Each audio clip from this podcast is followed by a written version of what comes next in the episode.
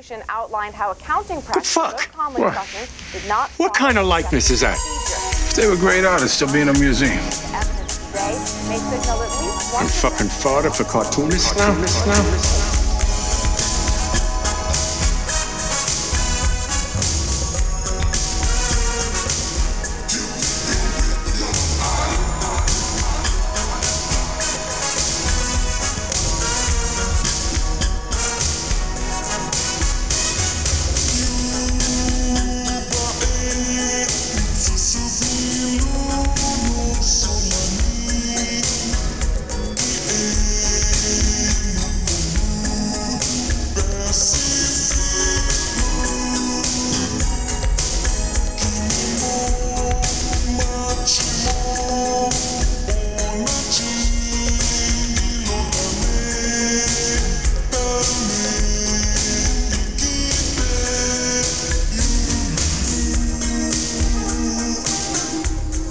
Another episode of Gutter Boys.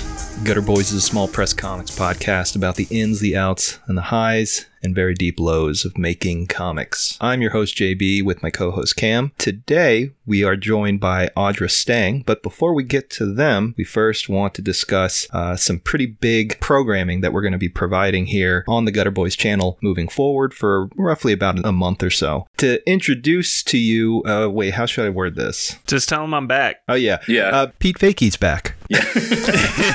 Pete's back.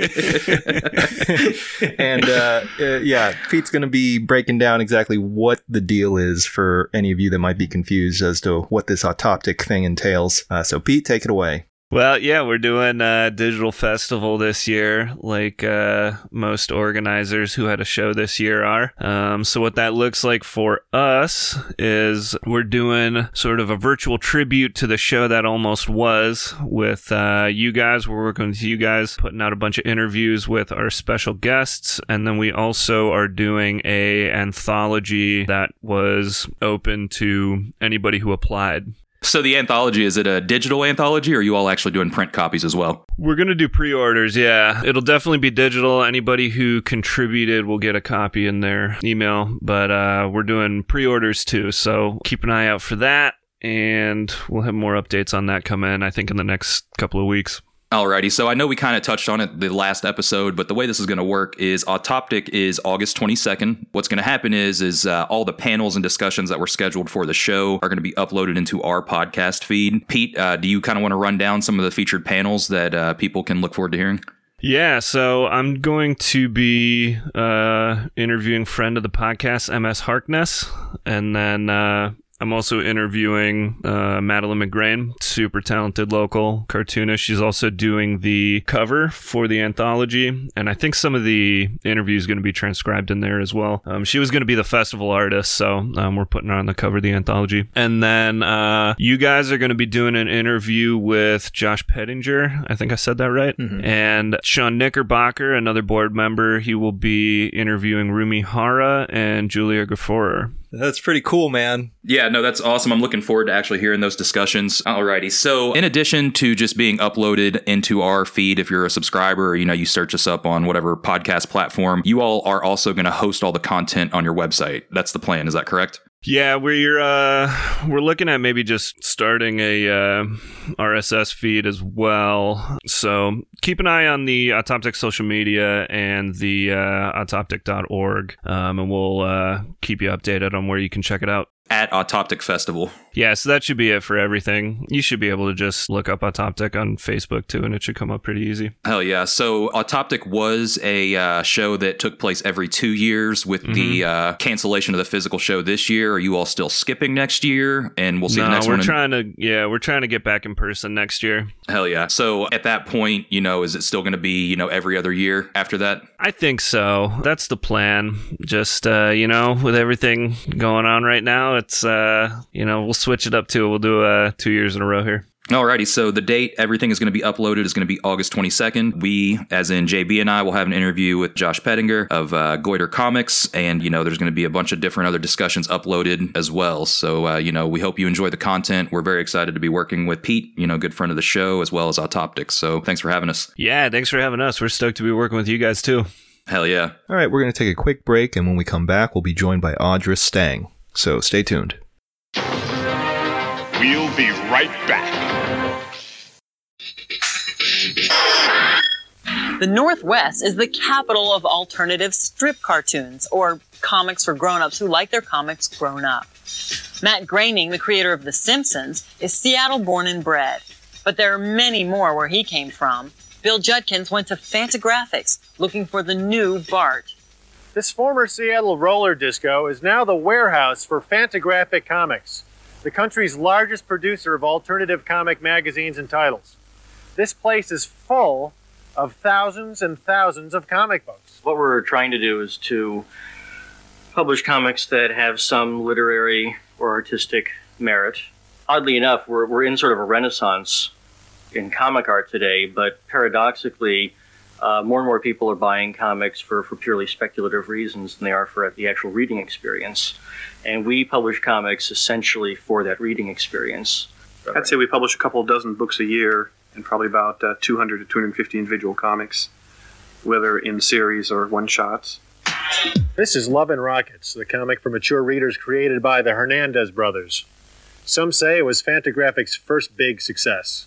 It was one of the first titles that Fantagraphics published on a regular basis prior to the popularity of uh, titles like Hate and Eightball.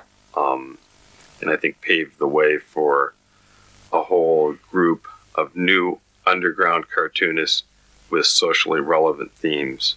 It accurately reflects um, American society uh, in its cultural diversity. Buddy Bradley, a character in a comic book called Hate, speaks for an entire generation of American malcontents. Well, Hate Comics uh, mainly revolves around a character named Buddy Bradley. He has a negative slant on everything, and just uh, and for that reason, is very reluctant to commit himself to anything. A character like Buddy and people who identify with him, uh, what they love is pretty much defined by what they hate, and vice versa. Real Stuff, written by Dennis Eichhorn, is a prime example of the new trend of autobiographical comics. They are all basically true stories, and each issue generally has stories that deal with sex, drugs, violence, and or pathos or humor. But these are the hottest titles of all. So hot, in fact, that maybe they should be printed on asbestos paper. Well, we expanded to the erotic comics line uh, essentially out of desperation. Uh, we were financially uh, very deep in the hole, and uh, we were looking for a way to make some quick and easy money. In less than two years, the Eros comic line has turned around the fortunes of the company. Some popular titles include Birdland, Butterscotch, and the seminal Wendy Whitebread, Undercover Slut. Anton Drek comics um, do push the limit. I mean, that, that uh, virtually every sex act, I, I, I think uh, an upcoming issue, he's he's promising bestiality. I, I, it's a werewolf uh, story. If the comic book gives me a hard on, then I know it's probably going to do the same for thousands of readers all over the world. These porno comics might be fine for the boys, but what about the girls? Roberta Gregory is the creator of Naughty Bits, a sex-explicit but non-erotic adult comic sprinkled with feminist fury. I think like a lot of the Eros comics, I mean, um, it's basically like the, the, same tired fantasies about women. And um, I know some of the art, like especially like the Anton Drek art, really seems to reflect a lot of hostility towards women. This is bitchy bitch, I mean, showing her sexual fantasies, which are not ladylike, you know, cute. Um, commercial fa- fantasies. They're, you know, pretty brutal, pretty vile, just like a lot of women's fantasies. And she's pretty realistic. She sort of takes the frosting off of um, cartoon women. To promised Lori Pike I'd find her a copy of Love and Rockets number three, and I, I know it's here somewhere, but only got 2,000 more boxes to go. Now, back to our program.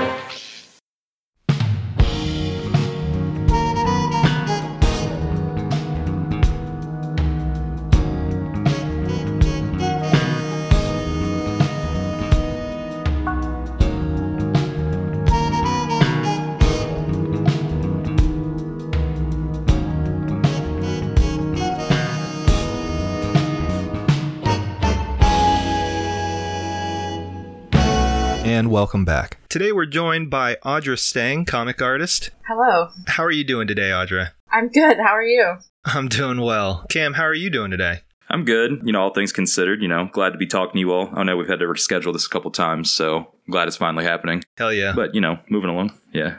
Yeah, I think this is maybe the first conversation I've had. And uh, when did we stop being able to work? Like 20 days? Uh, I want to Besides say my that was sometime, yeah. sometime in March. wow, yeah. Like mid March or early March. Yeah, well, in Pittsburgh, we went back to work for like three weeks. And then they closed everything back down again because people got oh, sick. Yeah. Well, yeah, right, right. When did you all go back to work? Was that like shortly after the beginning of lockdown or was that recently? We went back like June 6th, and then we stopped. I don't remember, like, it was before, it was right before the 4th of July. They shut it all back down again. I think, like, the mayor did an ordinance, and then Tom Wolf like, shut everything down again. I don't know. It's all confusing. Right, yeah. It seems like there's so many conflicting reports of what's actually happening right now. But, uh, you know, getting back into the uh, root of comics, Audra is currently based in Pittsburgh and is a cartoonist that spent time at the uh, Comics Workbook residency with uh, Frank Santoro. She is also currently working on her anthology, The Audra Show, that has a few different stories running through it. And recently you just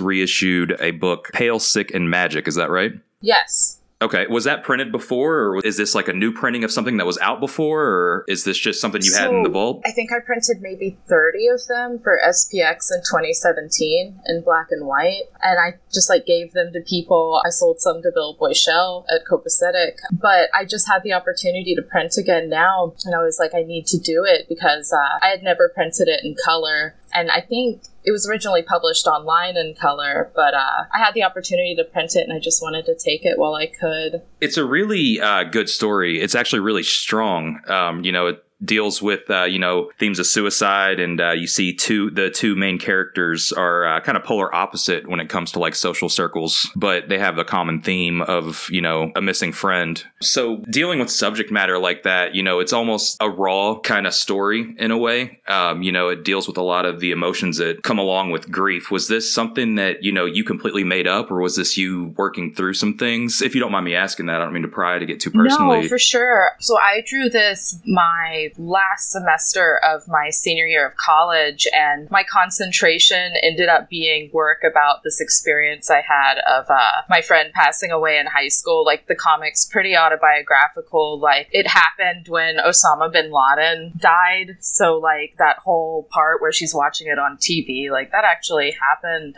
And actually, I'm the sandwich girl on the first page because I figured people would be like, oh, like which girl are you? So I just drew myself so it was completely clear which girl I was. So, you know, we always ask our guests this, but, you know, why comics? I guess because that thing you hear people say where it's like comics is like memory. And so working through those memories, I think comics was kind of the most accurate way of portraying that, especially because, like, I don't know, like the stuff I remember, it's really weird. Like, I don't know, like it might just be like how grass looked, like if that makes sense. And so, like, that's, I could write about how grass looks, but I would rather just draw it. I think that's more direct. But then other stuff, you know, like dialogue, memory of people talking, you know, uh, I think that's why, honestly. I know that's kind of trite, but it's because it's true. Well, and you mentioned, you know, like dialogue, and I think that's like a really strong aspect of your work. You know, a lot of comics don't have the luxury of having like dialogue that sounds natural, but your characters speak to one another in natural ways, if that makes sense. And um, I almost feel like it might be the setting. Do you, a lot of, uh, you know, half of the stories in the Audra show are based in um, a restaurant for our listeners that haven't seen the book. And like I spent a lot of time in restaurants. So I'm assuming just based off of the uh, level of detail in the restaurant that you spent time in restaurants as well. Yes. Yeah. Um, that's what I was doing before the quarantine, actually. I always tell people this like restaurants are the craziest places you can work. There are so many different walks of life in and out of those places. And I mean, I guess they make are these characters based off of, you know, people that you know? Kind of like when I did Little Minnow, I hadn't actually worked in a restaurant yet. I had interviewed for a job, and there was a month before I was to start. So that comic was just kind of like me imagining it. And then the stuff in Bia, more specifically is kind of based on people. Like, I don't know, but it's not super specific. Like, it's almost like when you're a line cook and you yell runner over and over and over again, and like the server doesn't come. I don't know. It's like a niche relatable. You know what I mean? No, for sure, for sure. And like, you know, like the scene where they even like get upset about what's on the jukebox. You know, you hear the same fucking thing. Well, not necessarily upset, but they're like, there's a customer that, you know, keeps playing, I think it was foreigner songs on a jukebox. Yeah. Yeah. No, it is upsetting. Yeah.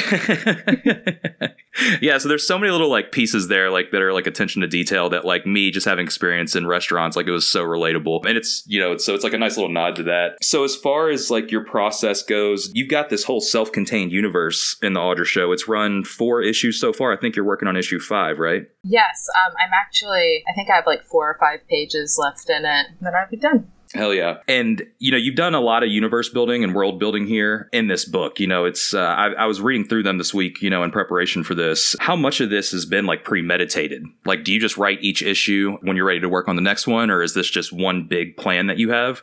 It's like one big plan, and then when I go to work on an issue, I might storyboard something more specific. But as far as like the general, like what's the period of time? I think I'm working with like a 50 year time window. Like all those relationships I know, and then I might like zoom in on something and elaborate on that more. Like I can't remember if it was Jaime or Gilbert, but they talked about like filling in the map, and so it's just like I'm just like filling in the map. Well, it's really kind of funny you brought them up because, like, I really do see a lot of parallels in the Audra show to Love and Rockets. You know, you've got these characters that are being explored. You know, they just have so much personality behind them, and then also the way that you split the book into two different stories. Just two little like interesting kind of small parallels that I saw between the two. But um, as far as you know, when you're working, you know, you mentioned you were working a day job before pandemic. Do you set time aside that you force yourself to work on comics, or you know, what's your schedule look like when you're working on comics? Yeah, generally, uh, I just would make myself draw comics when I come home from work. And that was like a routine I started setting up at the residency. So I would work maybe like 6.30 in the morning to, I don't know, this is a little too specific,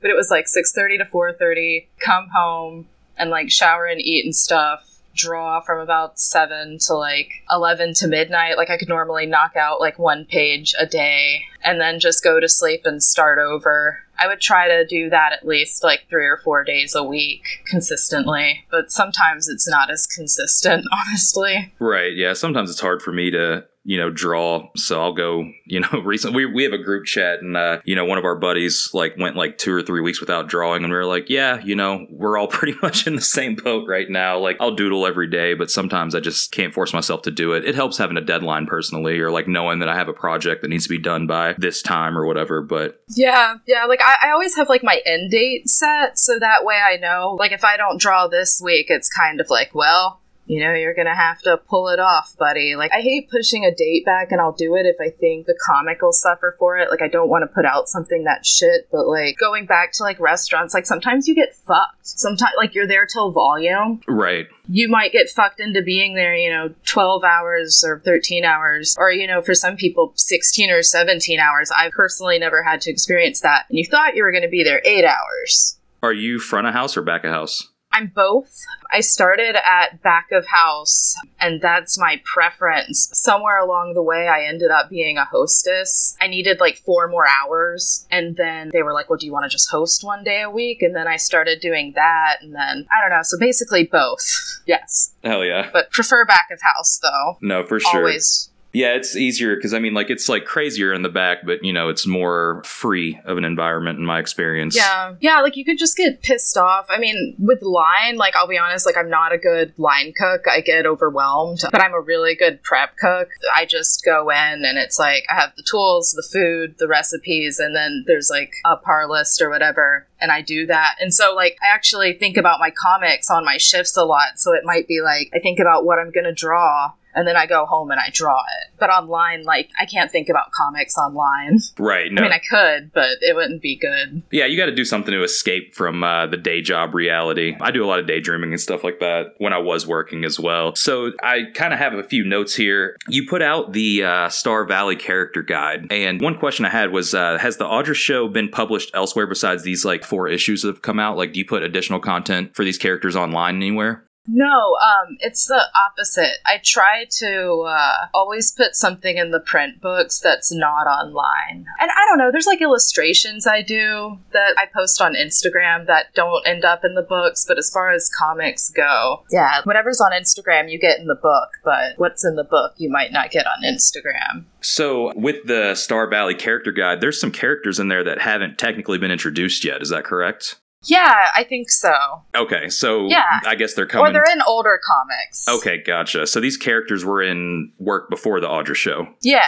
Oh, okay. So what uh, what were those books? What was it? Just like random minis, or Yeah, so Oliver and his band are in Love Me Like an Autograph, which was a book I published my senior year or junior year of college. Um, I got a chapbook grant, so I just like pitched it to the department and then they chose my thing. And I think they printed 100 copies and 50 of them they gave away at an event, and then 50 of them I got to keep. Ah, Jesse and Maya are in comics I also did in college. And a lot of these, these are actually all on my website too. Like Love Me Like an Autograph's on my website. I did some comics about like Adelaide and Bryson in school that would technically be before the stuff in the Audra show. And so these are their classmates. Kelsey and Jean and Adela, if anybody's pulled out their book and is referencing it as I talk, um, they're like characters from like, I don't know if, if you remember like National Novel Writing Month. I tried to do that in like 10th or 11th grade. Like a lot of the characters in my comics, they're like characters I've had in some way since like middle school, which is kind I don't know. It's not embarrassing, but uh they've just like changed over time and so like it was fun to draw them here. And actually some of these characters are also in a comic I did for Comics Workbook that was called Indigo Right. I think that was like in 2014 or 2015 and Frank had just solicited like 8-page scroll comics. So it was like about Bryson and his sister and like being at school. And then like the parent characters, I don't think any of them have been introduced yet. I think you see Vicky in one of the panels, I think in the fourth book, but yeah. Hell yeah. So you were talking about, you know, comics workbook. We had fellow alumni, MS Harkness. I think she spent some time there. And then Caleb Orecchio did some time there recently. And they kind of talked about their experiences a little bit there. What was your experience like? Like, why did you want to attend that residency? And could you go into a little bit about your experience there? Yeah, um, so I had taken, I did a gap year in college, and I, I knew somebody who had taken like an online art class, and then he got a job with an animation studio or something. And so to take Frank's course, I was like, hey, mom, if I take this course, I could end up working at a studio with a salary like this guy I went to school with. So uh, she bought me Frank's course, or I think we went like half and half on Frank's course for Christmas. And I had always struggled, like these characters I'd had for a really long time, and I had done like illustrations and stuff of them, but I had never been able to really finish a comic. And so Frank's method of like with the note cards really helped me organize all that stuff and actually like finish a story. And I would always start things and then I would never know how to like stick the landing, so to speak. But then by just like using the note cards and being able to rearrange them, you know, you can kind of like calculate your trajectory of where you're going to land, so to speak, if that makes sense. That was cool. And then after I did that, I actually got what was it? I got a storyboard test for Steven Universe. And like that was really cool because, you know, I had never had any professional recognition before. Because they, they did like an open call on Tumblr for Steven Universe storyboarders, and I submitted because I was like, I don't know, maybe they might have me test. Um, that was cool, and I felt like I wouldn't have been able to like do that if I hadn't done the course online. So I really wanted to like support Frank's school, and I wanted to learn from him hands on when the opportunity came up. Uh, I think Hellen Jo also worked on storyboards for Steven Universe. Yeah, yeah, she did um, in the first season. Yeah. She did. Yeah, there were like a lot of really cool people who worked on Steven Universe. Like it's like I think like Lamar Abrams was working on Steven Universe. Mm-hmm. I'm trying to think. I mean, like I really liked Rebecca Sugar. She's the showrunner, Yeah. right? Or they're the yeah, showrunner? I, okay. I don't know that. Yeah, they. I think they're the showrunner, and let me see. And and I I learned of their work storyboarding on Adventure Time. Honestly, uh, I didn't read Pug Davis, but I'm sure it's very good. But yeah, I, I wanted to like, you know, learn from Frank hands on when the opportunity came up. And I wanted to support the school because, you know, I felt like my skill grew exponentially in a rather small window having done the online course. Um, so it was like three day residency before my senior year of college, and I stayed in his house they like picked me up from the train and then or sal picked me up on the train and then uh, took me to frank's house and then we like had seltzer water and went to sleep and then we woke up and i started working on Pale Sick and magic. I actually like wrote that while i was there and then I took it home with me and finished it, and we uh, published it on Comics Workbook, the Tumblr. So, all in all, would you recommend the residency to someone that was interested? I don't think it's going right now, No. but you know, you did say you feel that you develop skills in like a quick window. Do you feel like it's just for a certain type of cartoonist, or do you think it's like a pretty open system to you know allow anybody of any level in? Yeah, I mean, I think Frank is a teacher. Like he he's good at working with you at whatever like level you're on, and he's good at like honing in on what somebody like might need to work on. Because I did a few residencies. I did the three day, and then I came back in January and I did a two week long residency where I I think I did like the draft of a 20 page comic or a 40 page comic, but then I never showed it to anybody because I didn't like it when I finished. But personally, the shorter residencies, the shorter stuff was more beneficial to me, but that's because I was bad at time management. So, Mhm. like, on I think on the two week residency, yeah, I like drew out a 20 page book, but like on the first three day residency, I drew out like a 16 page book. Were you deliberately taking longer because you knew you had more time? Do you think, or do you just think that? that i think um i had just finished college i think honestly i was like tired and um and like i don't know why i did an artist residency right after college because i was so exhausted after college that i don't think i necessarily uh you know got the most out of the time that i could have. And also i was mad because it didn't snow. Like i thought it was going to snow and then it just rained the whole time and like that pissed me off. Um you know because i lived in north carolina my whole life except for i lived in orlando briefly when i did an internship in the disney parks. So i'd like never lived or been outside of the south in the winter so i thought it was going to be like this winter wonderland and then it was just shit and and Trump got inaugurated. That too, like yeah, like Sal and I like watched Trump get inaugurated, and it's like shitty outside. It's it's like oh man, you know, I don't know.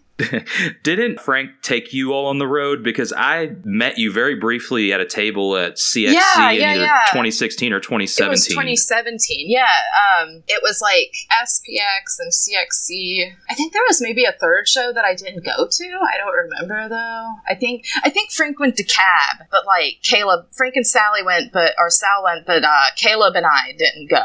But yeah, it was like the four of us, and we would all convoy our way to the comics convention and table, and Juan and Jen too. Like, there's a lot. Like, it's like a huge pod. Like the Pittsburgh pod for SPX. You have like Lane Graff, Sid Blackwell, Sam O'Beery. I'm gonna forget somebody, Anne, but I can't remember their last name at the moment. But it's like a group of like 10 or 15 people uh, who go to SPX. But yeah, Were you tabling before? No. Uh, you know, you made that run. No. no, I've So- never tabled. So does Frank offer like tips and whatnot when tabling? Like, is that part of the experience of the uh, residency, or do you? You know, I didn't know if like No, um, honestly, like I stayed the fuck away from the table most of the time. I was at the table sometimes, but mostly, and also this was like near the beginning of me being at comic shows, and I'm still, I still do it now, but I genuinely get like starstruck by meeting cartoonists. So like, I think I went and stood in line for like Dan Clowes, and then Rob Clough was in front of me in line, and like I met him, which was cool. But uh, who else did I like? I think I'm thinking of 2016 actually, but there was one year it was like the Fantagraphics 40th anniversary, and like Simon was there, and like the Hernandez brothers were there, and Carol Tyler was there, and I'm just like losing my shit. You know, I'd been to Heroes Con in Charlotte. That was like an hour and a half drive. Sid Blackwell and I would go to that one, but otherwise, like I'd never been to like a true like small press thing. But as far as tabling goes, I mean, like I'm guilty. I didn't hang around the table. I used it as just an opportunity to see things I had never seen before.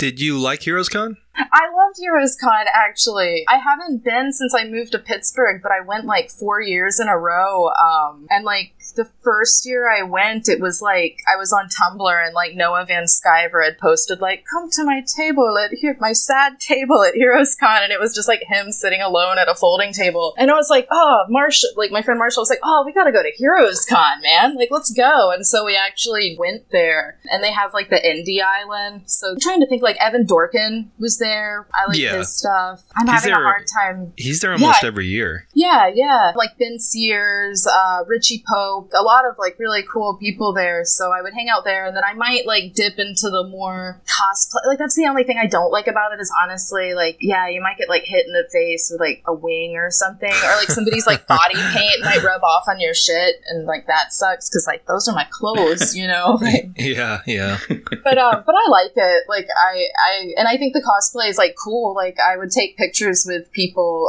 because one of the years I was there, like Mad Max had just come out, like Fury Road, and there were some really, really good cosplayers. And you know, I think I took a picture with Dogman at CXC, but otherwise, you know, there's there's none of that. I actually remember that group of Mad Max cosplayers. I think I have For that real? photo on my phone somewhere still. Yeah, yeah. It just Facebook just reminded me it was like that it happened, um, which I thought was cool. Have you ever tabled it? No, I just visited. I think the first show I had never tabled until last year, 2019, and I tabled at SPX, CXC, and Pittsburgh Zine Fair. And then I also had stuff at the Comics Workbook table at CAB, but I didn't really man that table. But I was there, yeah. you know. What were you going to ask, JB? I'm sorry. I don't remember. Oh no, I'm sorry. also, no, it's okay. No, it's all right. you'll remember. yeah, yeah, Heroes is pretty good. That's a show that I definitely would attend because it's definitely a great networking place. Yeah, and I think it's a good model as far as like the whole thing of like comics does need comics fans to survive. Or I don't know, my goal is to kind of be like, I don't know anybody who reads my comics who doesn't make comics, which kind of sucks, but it's kind of cool because sometimes people are really specific about what they like. And I'm like, oh, yeah, you know, thanks, man. You know, that's awesome. But at the same time, like, there have to be like non comics readers for comics to survive. And I think Heroes Con does a great job of having something for everybody. And I might see something that I wouldn't have given a chance before, maybe, or like I just end up seeing something that I wouldn't come across organically. Because you know like the way the internet is now like unless you're specifically looking for new shit like you're just going to see the same shit over and over again. And like the other way around you know somebody might see like some weird small press thing that they wouldn't see before. Like it's it's really luck. I feel like finding like small press stuff is luck like uh I found a Lauren Weinstein comic at the library when I was in eighth grade that like changed like the trajectory of my life. Like where the fuck do you find a Lauren Weinstein comic at the library? I hope a lot of libraries, but you know what I mean? Yeah, definitely. because I could never find like comics by women that weren't manga. And I loved manga, but like I, I wanted to read more like superhero comics and stuff because I really liked the Teen Titans show. I was like in fifth grade when like the Glen Murakami Teen or no, he worked on Teen Titans Go, so that's not a good distinction. But you know what I mean, like the early two thousands Teen Titans. But I could never find like comics by women. I was like eleven and I wanted to find like a precedent for myself and I couldn't find it. And then Lauren Weinstein fell into my arms, you know, and so I wanted to find more comics like that. And then I found like quote unquote indie comics or small press comics. I don't know if that's too much.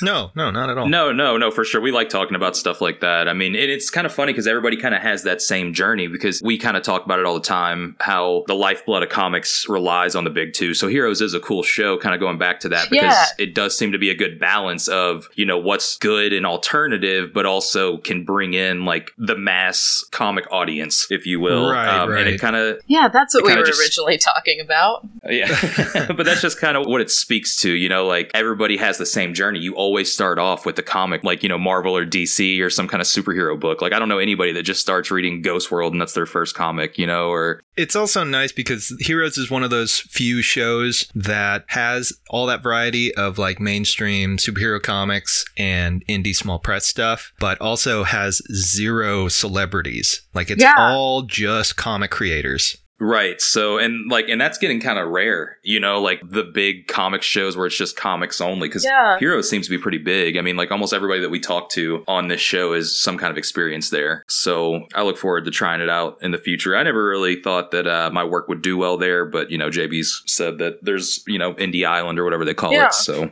I mean, yeah, I think hopefully if shows come back next year. I don't know how many people who are also there looking for like cool stuff, but you know, I was there. But, you know, like I don't know. That's that's the great thing. Also, I don't know. Like just one person. Like if somebody finds like something in a Goodwill, but also like you have three hundred dollars to blow to go to a show, so one person sees your comics.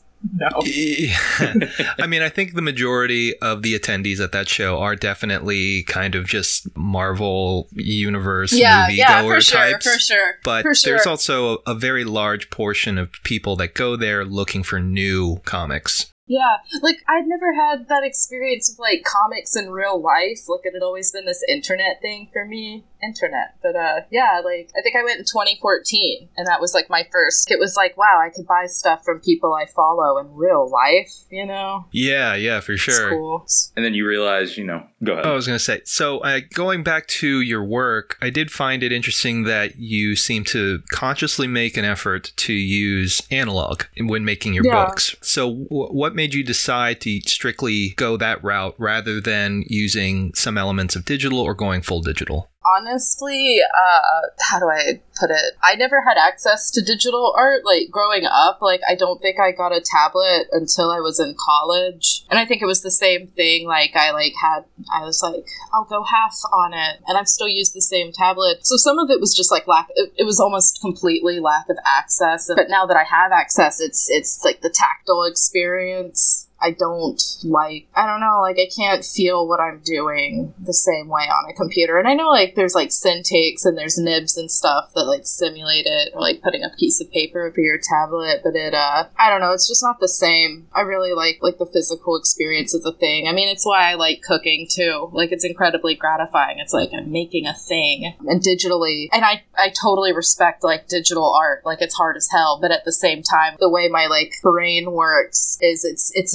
not a real thing. I'm not holding it, you know. Right. And you usually, um, you've posted some uh, process things on your Instagram. You usually just do a uh, color layer and then you'll do your inks over your pencils, I'm assuming, and then you just scan that in. Do you do any kind of like digital correcting at all with your colors? Yeah, the colors are mostly like true to life. Sometimes I do like to mess with them and like slide because it might be like the value scale, like like where you can like change the hue or whatever, like the underlying Oh, volume yeah, structure. right. will Hue be and the same. saturation. Yeah, but I like like fucking with the hue and being like, oh, that looks cool, you know. And and as I've gotten better, um, you know, like I I do less of that, but like I th- I think I just posted something on Instagram that was like that where I like fucked around with it and I was like, wow, I like this a lot more than the thing I actually did. I mean, you know, I guess it's like we're all actually doing it, you know, like that's I, I want to be like careful about like my language about like what's actually being done. Like I know that like digital is actually doing it, but uh No, I know what you mean. I don't I, you know. Yeah, yeah. I mean, working on something, there is a very big difference between working on a tablet and working with materials that you can hold in your hands and you can see the marks that you're making because it's it is just a completely different experience. Yeah, and I think I I don't know like but uh still going off of that the colors uh the inks digital correcting um the colors no the colors are basically the same. I try to make the colors look as true to the real thing because there's like the whole what you're seeing on the screen is CMYK but what you're printing and what you're drawing is RGB. So like that's another thing like if you you might color something digitally and then you go to print it and it looks like shit cuz guess what that color Right. doesn't exist in real life. You know? yeah.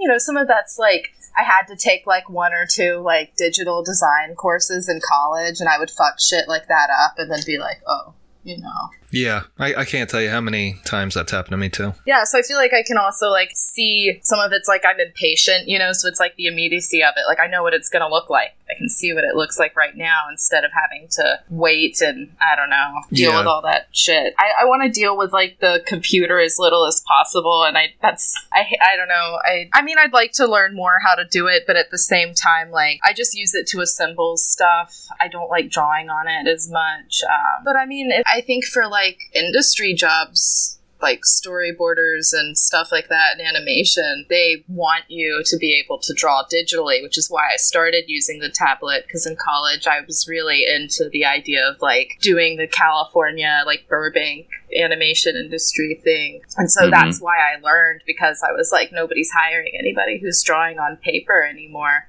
Or they might, but you know, you're going to have to learn how to use the tablet. So Is that still kind of a goal of yours to go out to Burbank and do some animating? I know a lot of people in comics do that, so. No, I mean, yes, no. I would absolutely not say no if somebody wanted to pay me to do that. right. But at the same time, I've always I don't know, I love comics and like I'm like very true to comics and everything. I don't know, how do I put it? I decided I wanted to be a cartoonist when I was 5 years old. So so it's a job like any other. If I'm doing that job and my comics practice becomes unsustainable, I'm not going to do and I also have the privilege of saying that because I don't have kids right now. That's totally different. But, you know, like, I've quit a job because I wasn't drawing comics and I just was like, I'm going to find something else where I'm making the same amount, but I can draw comics. Yeah, I mean, I feel like a lot of people in animation have a similar mindset about the work. Rebe- I think Rebecca Sugar had that happen. Like, I mean, I think Rebecca Sugar is like a good example of somebody who like went into animation, and like I like the stuff she's done in animation, but there aren't Rebecca Sugar comics, and I think ultimately, like, if there's gonna be like Audra Stang comics or Audra Stang animation, like there should be comics because that's what I'm best at. Like the, any animation of like any comic I do is going to be like a pale. It's a pale imitation, um, you know, because that whole thing where like some people draw comics that are like thinly veiled Cartoon Network pitches. You know what I mean? So they're Yeah. like shit comics because they're supposed to be Right. animations in the first place. right. hmm Flip it around. Yeah. So you mentioned that you've known you wanted to be a cartoonist since you were five years old.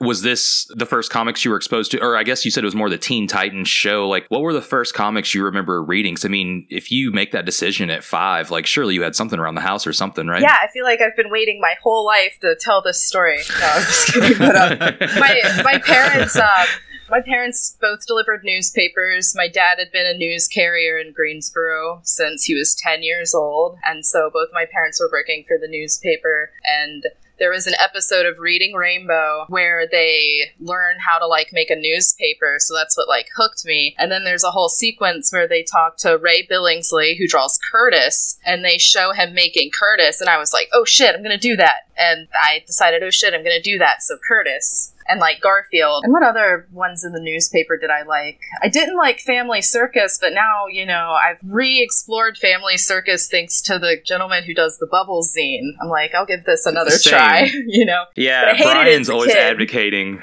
like, for Family Circus. circus." Wait, for real? Yeah. Yeah, he loves Family Yeah, dude. Circus. Like, I, I bought like a little like, uh, the little mystery novel size. No. Uh, Dude, he he he loves Family Circus. That's like, funny. Okay. he That has man some very complex Circus. thoughts. Yeah. Okay. All It's awesome. Interesting. yeah so i try to look at it the drawings are nice uh you know it's not necessarily my cup of tea like you know like the captions and everything like if i'm gonna do some kind of like you know nuclear family i'd rather just read like dennis the menace or you know look at those like older Hank Ketcham pages but you know family Cir- uh, circus i'm kind of coming around on it as well Interesting. but um yes i didn't mean to interrupt you though No. so yeah curtis and family circus uh were in the paper But I read all of, I mean, like I read all the comics in the newspaper. I, you know, like I think they published Cathy because they're because the comic section used to be big. I mean, so I would read like I read like Beetle Bailey and like Dope, like anything that was a comic. Like I would read Polit. I just read anything that was a comic. Like I just Mhm. I you know and and so newspaper comics and then yeah I watched the Teen Titans show and I used to read like online like I remember discovering that like the comics were different than the show and I would like get into debates with kids about it at school because I'd be like no actually it's this you know and they'd be like no you know. did you start like checking out outside of newspaper comics like did you ever have a phase where you started getting those teen titan comics or any kind of No. you know like going to the comic shop to pick anything up I tried, but I didn't like the Teen Titan Go comics. I didn't think. I don't know who drew them, so I'm sorry, but I didn't think they were drawn as well. Like I was like I was really upset as a child, you know, like it's like what? And and I also got like Adult Swim was really new, so I got into like Inuyasha. I'd always been into Dragon Ball Z, so uh, for like a long period of time in middle school, like I just completely read manga. I liked like Bleach. I don't know, like all the like shit that everybody who was that age I mean, I'm like 92. I think you guys are like right around there. So, uh, God, I fucking Yeah, I'm- I'm love Dragon Ball a few years Z. older, I was fucking obs- I love Dragon Ball Z. But uh, Yeah. yeah, I I'm trying to think of. I ended up reading The Umbrella Academy actually because me and my best friend when we were like 14, she was really into My Chemical Romance, and I was into Fall Out Boy, and like I thought that like the comics were gonna be bad because I didn't like My Chemical Romance, and then they were actually quite good because uh, like I, I'm sure as you guys know, like Gerard Way was like originally like he wanted to be like a comic book artist, and so like that's how I got back into like American comics again because I I really liked that series. Wait, was Gerard drawing? I know he wrote a bunch of comics. Did he actually draw any comics? I didn't know he drew anything. Yeah, he uh so he was actually going to SVA for sequential art and then and I could be wrong, it's been a while, but he I believe he was in school when 9/11 happened and he and that was just like a turning point moment for him where he was like I'm going to pursue music. So he like went into music and became really prominent in that so people didn't realize he was uh, like a cartoonist i think and then now that he's had all that success with mcr like now he can fund like killjoys and i know he wrote the doom patrol comics for dc Yeah. recently and i heard those were good but i haven't actually read them yet I actually like those. Yeah, he had that whole little imprint. D- Doom Patrol was really the only thing that I liked out of it. Um, they gave Tom Scioli some pages in one of the book that was cool. yeah yeah yeah But yeah, the only thing I really enjoyed was Doom Patrol from that. So yeah, that was pretty cool though. He's good at writing dialogue, actually. Like going back to dialogue, I think that's what really appealed to me about his comics. Because also, like, I, I had tried reading, like, I think, like, Avengers comics. Um, I did like Doctor Strange the Oath, too. But otherwise, like, I really didn't like how, like, women talked in comics. Like, they were just annoying. And, and I felt like the women in the Umbrella Academy, like, they could be, like, mean and shit. And, like, they just felt like real people, you know? So, Yeah. I don't, you know. No, I, like, the- I agree. I agree. I mean, I know you said you were reading manga, but you know, I don't really get manga vibes from your work when I look at it. So like if you didn't really have like, you know, a lot of comic like I get Dragon Ball Z vibes from it. Wait, really? Yeah, like- That's so good. No, I'm just no, but like, so what did you draw from for inspiration? Like, you know, were you looking at certain artists, you know, just drawings of certain artists to kind of help you find your style? Or, you know, were you trying to channel like the cartoons you were watching? Like, cause a lot of people will be like, oh, you know, I was looking at, you know, this guy or this girl's art and just tracing it. And then, you know, eventually, or, you know, what were you looking at for like influence when it came to developing your style? You know, is there anything that you like take from or? I was really lucky that um I let me think.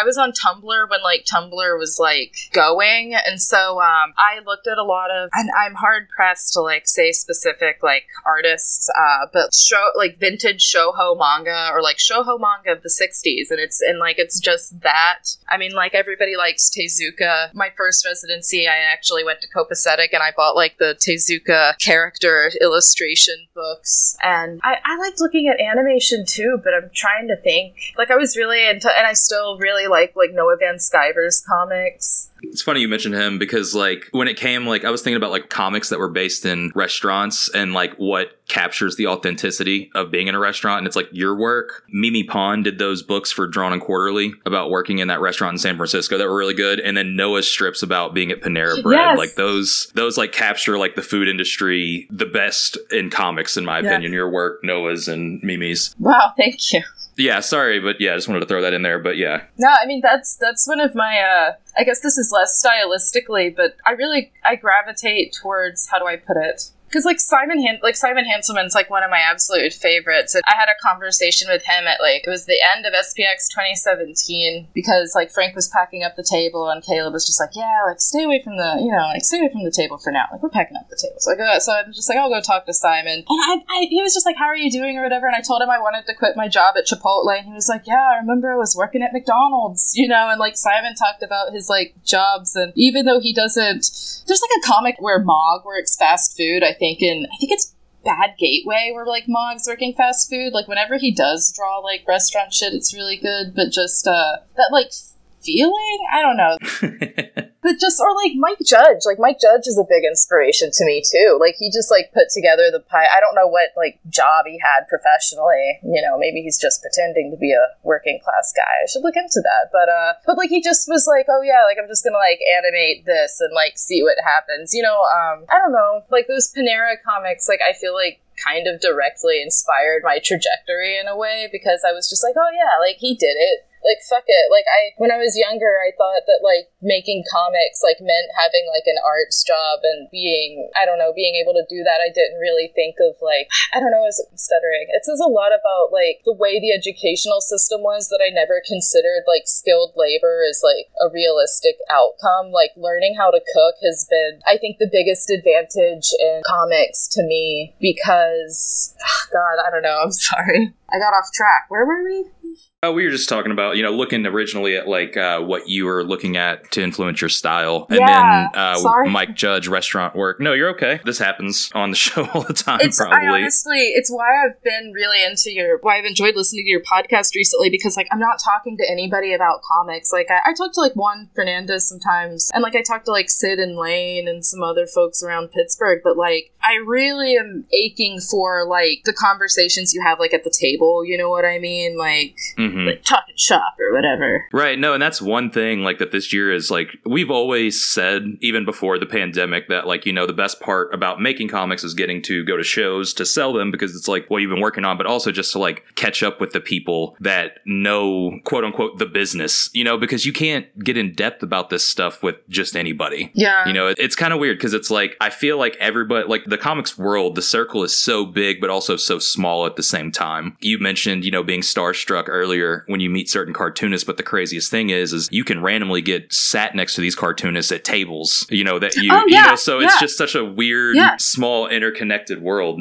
We ran into Chris Ware on the street at Cab. Like me and me and my boyfriend were walking, and I was like, "Oh man, dude, like that's fucking Chris Ware." And I was like, "Is it weird to like go say hey?" But we were we were like near the venue, and I was just like, "Hey, Chris Ware, like I really love your comics." And he was like, "That's very charitable of you," but it was just like, "Oh, friend," you know. And now it's like now like when you see somebody coming towards you, like as you should, you know, you're like, "Back up, maintain six feet."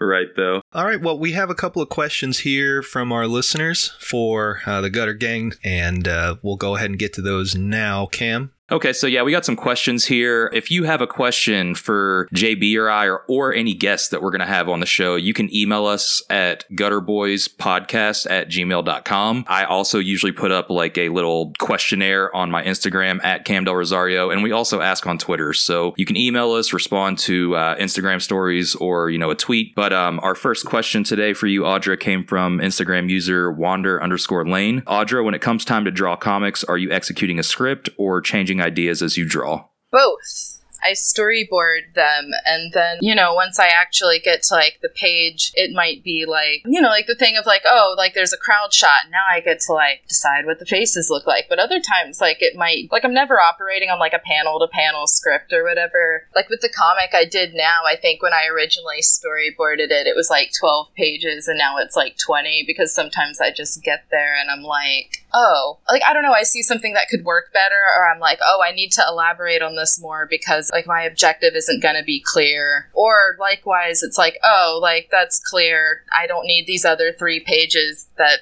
hammer it home. It's already there. Hell yeah. Alrighty. Next question, let's see here, came from Instagram user Ian Densford, uh, friend of the show. She draws with pen and marker, I think. Please ask about classic versus digital, your preference with colors, etc. So we kind of touched on that earlier, but I mean, I don't know if you want to talk more about that or maybe talk supplies. I want to talk about that, but also I want to backtrack to the last question because I also want to mention that Wander Lane is Andrew Neal, who draws meeting comics, and we met at SPX and we found out that we actually went to the same college like 10 years apart, and I thought that was really cool. And I wanted to share that because I really like his comics. He's like borough based, he's another North Carolina cartoonist, but he's really cool, so yeah. But also, relating to color, yeah, Ian Ian Dinsford, I met him I don't remember if it was 2016 or 2017, but when he came to Pittsburgh to do a residency. So, hello, Ian. Hope you're well. But also, um, I, as far as colors go, I think about like volume structure for sure. So,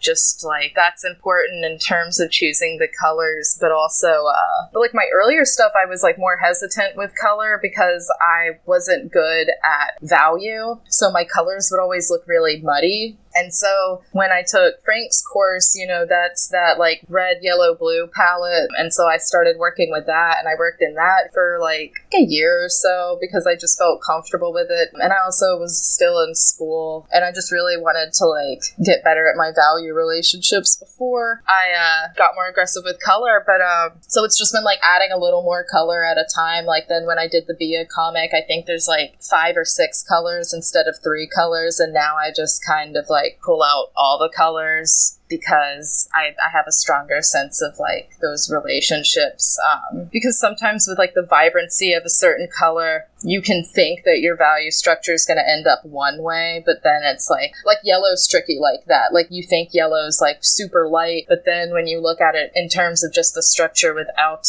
I don't remember the name for like the vibrancy or whatever, but uh it's actually like a darker value than you think it is if that makes sense. No, I'm following. It does make sense. Yeah. But yeah. Um, but in terms of like how I use color, uh, I don't know if I'm pronouncing this word right, but leitmotif or leitmotif, I try to use color in that way. So a leitmotif is like in a TV show and like a character has like a little piece of music. If somebody's thinking of them, it might play or like they walk on screen and you hear like so and so's guitar riff, you know. So I try to use color in that way too. Maybe like Pale Sick and Magic you know, like near the end, like Melanie and uh, the other gal, oh my gosh, it's been a while, Lindsay are wearing their like graduation tassels, and like Melanie's wearing like a big blue tassel because like blue's the color that's been associated with their friend for like most of the story. And that also goes back to like the power of comics, you know, like I don't think you have to spell stuff like that out. Like you could just make it visually be there. I hope that's in the ballpark of what Ian was hoping to learn. No, for sure. Yeah. Or me elaborate on. He's really good. He doesn't need to learn. Alrighty. Uh, next question came from Instagram user Croinkicks. Why does Owen give Bia? Is it Bia? Yes. Okay. yeah. Yeah. Why does Owen give Bia the middle finger while he's underwater? Yes, that's also another great person. That's uh, Sam O'Beary, and everybody should check out his stuff. His comics are like really good. He's one of my faves. But uh, he flips her off because he's embarrassed because like the gills are like his secret thing, and so to have somebody like see his gills, he's it's just like I don't know. Like when I'm embarrassed, I get angry. It tends to be my initial reaction, and he's the same way. Okay, hell yeah. Yeah. A little bit, a little bit of yourself on the page. Yeah. Um, so this came from my friend Doug K. He asked, "What did you all eat for dinner?" But this is actually the afternoon, so I guess lunch would be more applicable to our situation. Have you all had lunch yet? No, um, I made bacon and eggs for breakfast, but I have not. I have not eaten lunch actually. Yeah, same here. I had a. Boring, uh, basic stuff. I put a bacon, egg, and cheese on some sourdough I had, and just had a little breakfast sandwich. Nice. Yeah. Yeah. What about, what about you, JB? Have you eaten today? No, I haven't eaten anything yet. No. You got to eat after the show, man. Probably. Yeah. Alrighty. Uh, next question. Let's see here. Alex Nall, uh, another friend of the show, wrote, "How fully developed is the Audreverse? How long have you been creating it?" Oh, I love Alex's comics too. I, I I feel like I'm like everybody who asks a question is great. I love Alex's stuff as a sidebar. Kid, the Kids with Guns Oh, comics yeah. is like one of my. It's like probably my favorite comic I'm reading now. Like when I go when like a new one comes out, like I'm like anxious, but Are like you it's like a reading good. it online? No, I try to get it physically, but honestly, I think with the one that has the brown cover, I think I have three of them, and he's on five. So I think four and five I have read online because I want to read them. You know, I always, I, but I always opt for the physical thing if I can. Same. But um, I really, really like that comic. Like just like the intertwining of the relationships. Like I genuinely, I get like really into media experience. So like there were a few times reading it where I was like, oh shit, or something, and my boyfriend was like, are you okay? Like what's what the fuck's going on? I'm like, oh, it's just this comic, man. Like it's it's it's really got me. But um, but the I've been working on Star Valley.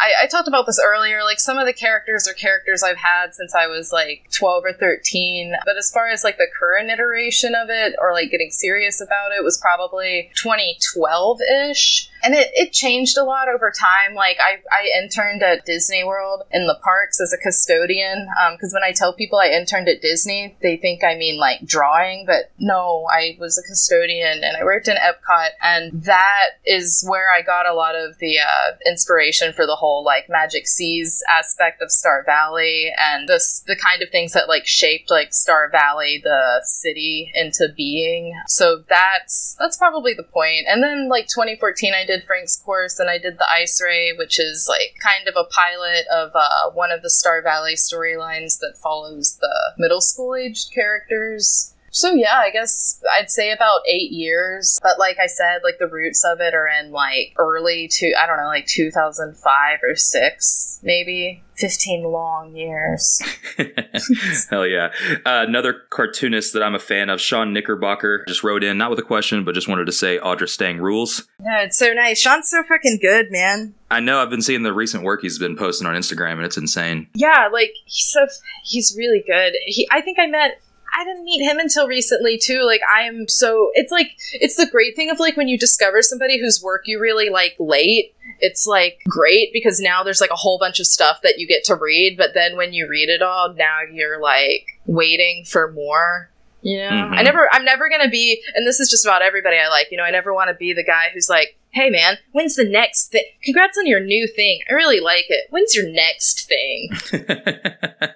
but you know him and alex and like i don't know a lot of these folks i'm like come on what's the next thing Yeah, I bother people. Like if people ask me, you know, what I'm working on, and like you know, I'll ask Alex sometimes what he's working on in the DM if I see that he's posting like progress or something. But um, yeah, I'm like you know, like you, I'm not reading it digitally, so I'm like behind on the rest of the world. I'm just ordering them physically from him. yeah Yeah, but that is a fantastic book, though. So uh, that gets the uh, seal of approval from me. So if you all want to check out Alex Nall's Kids with Guns, that book is really good. Last question came from friend of the show and former guest Caleb Arecchio. Have her talk about hanging out with Gilbert Hernandez. yeah so we met gilbert at uh frank organized a workshop for us at uh spx 2017 gotta get those chronological dates in there yeah it was i can't remember who all was there so let me think. But it was it was like a group of us like i think like adam griffiths he's he was there i think like alexis Zirit, kate harmon sal caleb me frank of course. But uh we did like some exercises with him. Did i i want to make sure i said his name right actually because i really like adam's stuff and i am really bad at getting names right but not yeah, like I can picture his work in my head, but I don't want to get his name wrong. Okay, I think I did get it right. Yeah, Adam Griffiths. I was worried I said Alex or something. Oh, oh, Um, yeah, people get my name wrong a lot, and I don't like it. So uh, I never, I never want to get anybody's name wrong What if is I how can did it, help it. What do you get on what variations of your name do you get? Just anything that starts and ends with an A. Like Alexa, Aubrey, Andrea, Abra, like it's uh, I don't Yeah. know. I, I used to just let people call me Audrey, but like at some point I was like, no, like I should tell people what my name is. That's important. And as somebody who taught, you know, like, sorry that this is such a sidebar, but like getting kids' names right is really, really important. Like, just in teaching experiences I've had, I've noticed that like teachers, you know, like it just makes us, it just makes a kid feel like shit if you don't get their name right. Even Mhm. if it's, you know, just like Adam or Alex, you know, like I'm not, I don't know. But anyway, yeah, so we hung out with Gilbert, we did the workshop, we like went to dinner with him and I think that was like that same group, and uh, he likes the room. I'm not good at telling this story because I haven't thought about this in a second, but that was really compelling to me that Gilbert Hernandez likes the room. You mean the movie, like the Tommy yeah, Wiseau movie? yeah, Oh. yeah, like the room. You know, he was like the the room, and I was like, yes, the room, yes. You know, like uh, because the whole time, you know, like I'm anxious as hell. Like I I probably sound anxious like half of this podcast, and you guys are great for accommodating that. But like you know, like I'm anxious as shit. I'm like. Oh, it's Gilbert Hernandez, and he's looking at my comics, and you know, like my little like eighth grade characters or whatever. And then like he fucking, I don't even remember who was talking about the room, but I was just like, I felt like at peace in that moment, you know, that uh that Gilbert too, like the room, because I I love Gilbert. I mean, like his stuff's some of my favorites, so that was just fucking. I'm sorry, I keep saying fuck, but um, No, yeah, you know, we, we curse all the was- time on here. it was so cool. you know, like it was just one of those moments of like, wow, like the lineage, you know. right. because if I gonna be mad if I get this wrong, but did they did the Hernandez brothers not study under Kirby briefly? Am I wrong? So I read a little bit of that uh, Fantagraphics book, like the oral history, and I know that like I don't know if they studied under Kirby, but I know that they were around Kirby and Kirby knew them. Yeah, so yeah. It would it probably it wouldn't surprise me if they did work with them at some point in time, just because it was you know they I, Gary Groth was like you know hanging out with Kirby all the time, and I probably linked them up. Yeah, so I don't know. I guess that was like, yeah, that was like around the time that book came out. So I don't know. I was just like all like, oh my god, like the the cur like the lineage, you know, like oh, you know. So, but then we all like went to dinner and went to the Ethiop. There's like this Ethiopian place we go to, and Frank ordered like all this food, like two platters of food, and like a slight miscalculation on the amount of food, and there was just like people weren't eating it. It was just sitting there, and Frank comes from a rich Italian heritage, and he was like, "Don't stop eating the food." And I'm like, "What?" He's like, "Don't stop eating the food." He's like, "If you stop eating the food, the dinner's over." And I'm like, "What?" He's like, "He's like, eat the goddamn food." He's like, I'm like, oh, oh shit, okay, you know.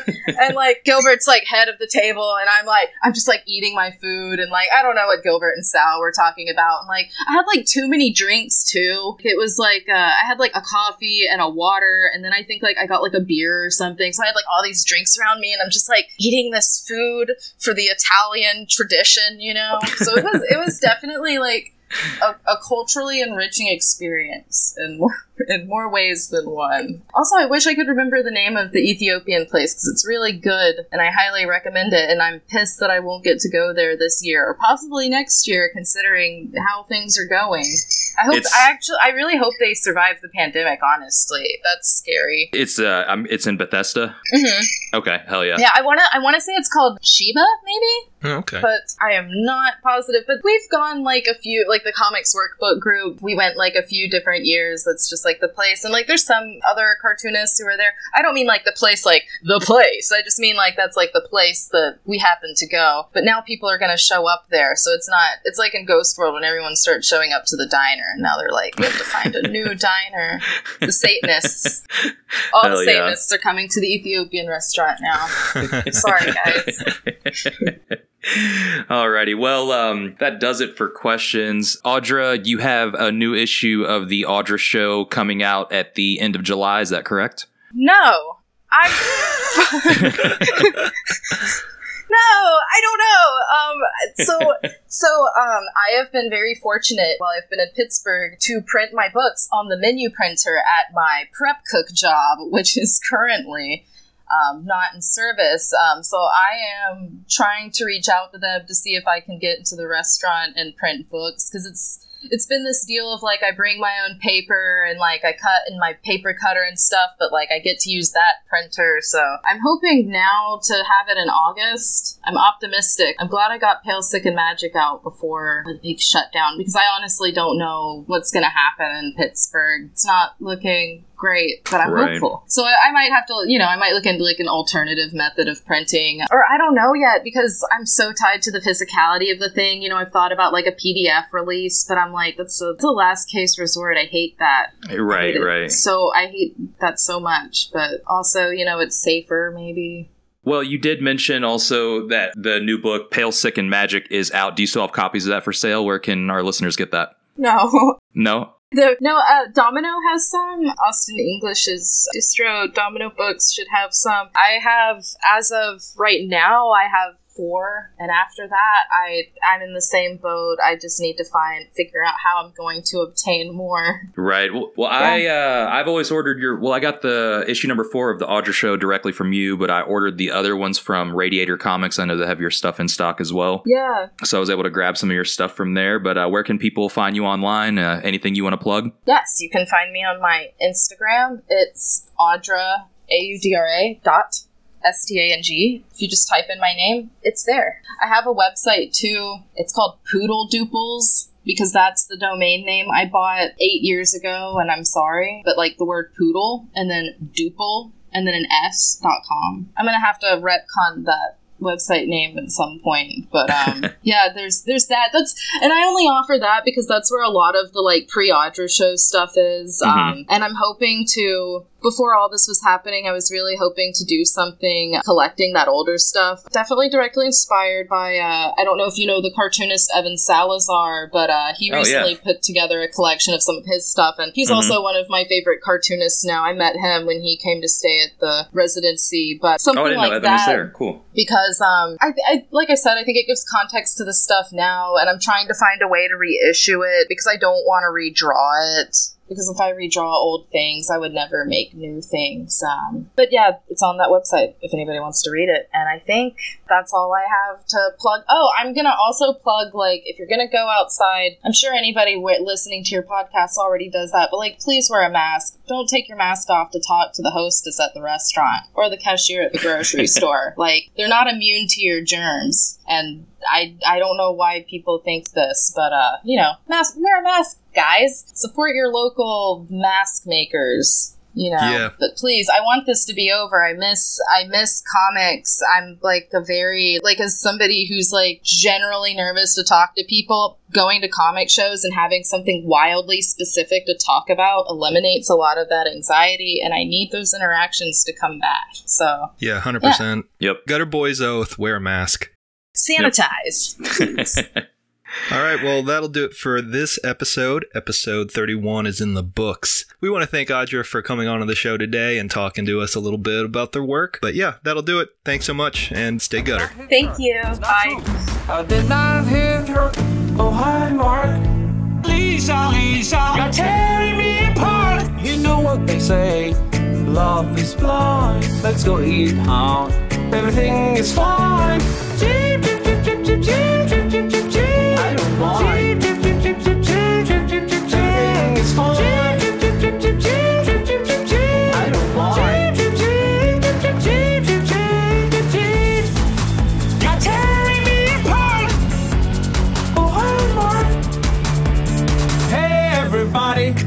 thank you. This is a beautiful party.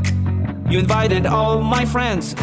Hey everybody, let's eat cake. I have an announcement to make. I fed up with this world. You're just a chicken. How can you do this? You make me sick. Leave your stupid comments in your pocket. You're going to destroy Johnny. He's very sensitive. Leave your stupid comments in your pocket, son of a bitch. I did not hit her. Oh, hi, Mark. Lisa, Lisa, you're tearing me apart. You know what they say. Love is blind. Let's go eat out. Everything is fine. Jeep, jeep, jeep, jeep, jeep, jeep, jeep. I don't mind. Everything is fine.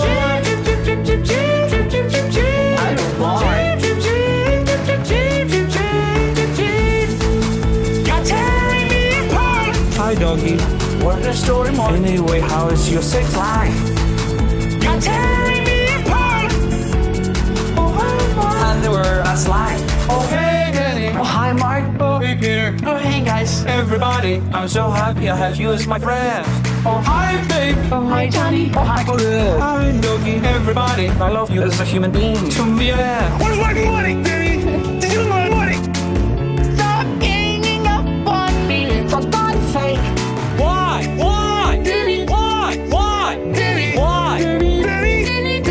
Let's go home. I did not hit her. Oh, hi, Mark. Lisa, Lisa, you're tearing me apart. You know what they say. Love is blind. Let's go eat out. Everything is fine. Jeep, jeep, jeep, jeep, jeep, jeep, jeep, jeep, jeep, jeep. I don't mind.